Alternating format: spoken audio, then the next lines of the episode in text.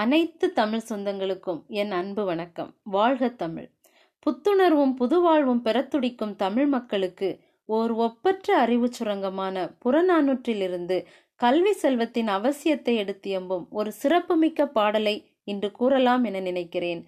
இந்த பாடலை ஆரியப்படை கடந்த நெடுஞ்செழியன் என்ற பாண்டிய மன்னர் யாரையும் குறிப்பாக சுட்டிக்காட்டாமல் எல்லோருக்கும் பொதுவாக பாடியுள்ளார். தமிழில் எல்லா சொல்லும் பொருள் குறித்தனவே என்ற தொல்காப்பிய இலக்கண நூலிற்கிணங்க கல்வி என்ற சொல்லின் பொருளை ஆராயும் பொழுது முதலில் இச்சொல்லை கல் குட்டல் வி என்று இரண்டாக பிரித்து நகரும் தன்மையற்ற கற்களை தங்கள் வாழ்வின் ஓர் அங்கமாக பயன்படுத்திய கற்காலத்திலிருந்துதான் கல்வி என்ற சொல் தோன்றியிருக்க வேண்டும் என தெரிகிறது. கற்காலம் என்பது கல் ஆயுதங்களை கொண்டு தன்னுடைய உணவு தேவைகளை நிறைவு செய்த காலம் என்பது நமக்கு தெரியும். ஆனால் எந்த விலங்கிற்கு எந்த கல் ஆயுதங்களை பயன்படுத்தினால் அந்த விலங்கு வீழும் என்றும் எந்த கல்லை எந்த நிலத்திற்கு உழும்போதும் விதைக்கும் போதும் பயன்படுத்த வேண்டும் என்பதை பயிலும் பயிற்சியே கல்வி என்றாயிற்று. கல் எனும் பெயர் சொல்லின் நீட்சிதான் கல்வி என்று அறியப்படுகிறது. ஆகவே கல்வி என்பது வாழ்வதற்கு தேவையான உணவு உடை உறைவிடம் போன்றவற்றை பெறுவதற்கும் பெற்றதை முறையாக பயன்படுத்துவதற்கும் பயன்படுத்தியது போக மிஞ்சுவதை பதப்படுத்தி பராமரிப்பதற்கும் பயன்படுத்துவதால் உருவாகும் மாசுக்களை அகற்றுவதற்கும் எடுக்கப்படும் பயிற்சிதான் என்றுரைத்து பாடலை கூறப்போகின்றேன் உற்றுளி உதவியும் உருபொருள் கொடுத்தும் பிற்றை நிலை முனியாது கற்றல் நன்றே. பிறப்பு ஓர் அன்ன உடன் வயிற்று உள்ளும் சிறப்பின் பாலால் தாயும் மனம் திரியும். ஒரு குடி பிறந்த பல்லோர் உள்ளும் மூத்தோன் வருக என்னாது. அவருள் அறிவுடையோன் ஆறு அரசும் செல்லும். வேற்றுமை தெரிந்த நாற்பால் உள்ளும் கீழ்ப்பால் ஒருவன் கற்பின் மேற்பால் ஒருவனும் அவன் கண் படுமே.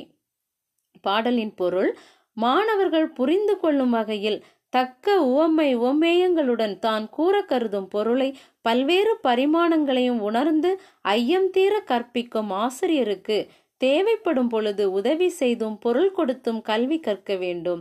சங்க காலத்தில் கல்வியை ஒரு சேவையாகத்தான் செய்துள்ளார்கள் என்றும் குருவின் இருப்பிடம் சென்று அவர் தேவைகளை பூர்த்தி செய்த பின்புதான் அவரிடமிருந்து மாணாக்கர்கள் வித்தைகளை கற்றிருக்கிறார்கள் என்பதும் பாடலின் முதல் வரியிலிருந்து நமக்கு தெரிகிறது. கற்கும்போது ஆசிரியரிடம் இனிமையாக பழகி வெறுப்பில்லாமல் மிகுந்த ஆர்வத்தோடும் விருப்பத்தோடும் கல்வி கற்க வேண்டும் என்று புலவர் கூறும்போது யாருக்கு எதில் விருப்பமோ அதை அடிப்படையாக வைத்து பயிற்சி எடுத்தால் அதில் அவர்கள் சிறப்பு மிகுந்தவர்களாக உருவாகக்கூடும் என்பதனை நமக்கு காட்டுகிறது. தன் வயிற்றில் பிறந்த உடன்பிறப்பு கொண்ட நல்ல பண்புகளை கொண்ட கல்வி சிறப்பு பெற்றிருப்பவனிடம்தான் பெற்ற தாயின் மனம் கூட நாடி செல்லும் என்றும் ஒரே குடியில் பிறந்த பலரில் மூத்தவனை வருக என்று அழைக்காமல் அவர்களில் கல்வி அறிவுடையவன் வழியில்தான் அரசாட்சியும் நடைபெறும் என்று கல்வியின் முக்கியத்துவத்தை புலவர் குறிப்பிடுகிறார். வேற்றுமைப்பட்ட பல மனிதர்களில் கீழ்நிலையில் ஒருவன் கல்வி கேள்விகளில் சிறந்தவனாயின் மேல்நிலையில் இருப்பவன் கூட அவனுக்கு ஆட்படுவான் என்பது பாடலின் கடைசி வரியின் பொருளாகும். இதிலிருந்து கல்வி கற்றவன் எல்லா இடத்திலும் மதிக்கப்படுவான் என்று நமக்கு விளங்குகிறது. இதன் மூலம் கல்வியினால் கிடைக்கும் புகழையும் பயனையும் புலவர் நமக்கு தெள்ள தெளிவாக கொடுத்திருக்கிறார். இது மட்டுமில்லாமல் கல்வியின் சிறப்பையும் அவசியத்தையும் பல இலக்கிய பாடல்கள் எடுத்துரைத்ததன் விளைவாக நம் நாட்டில் அனைவருக்கும் கல்வி கிடைக்கும் நிலை உருவாகியது.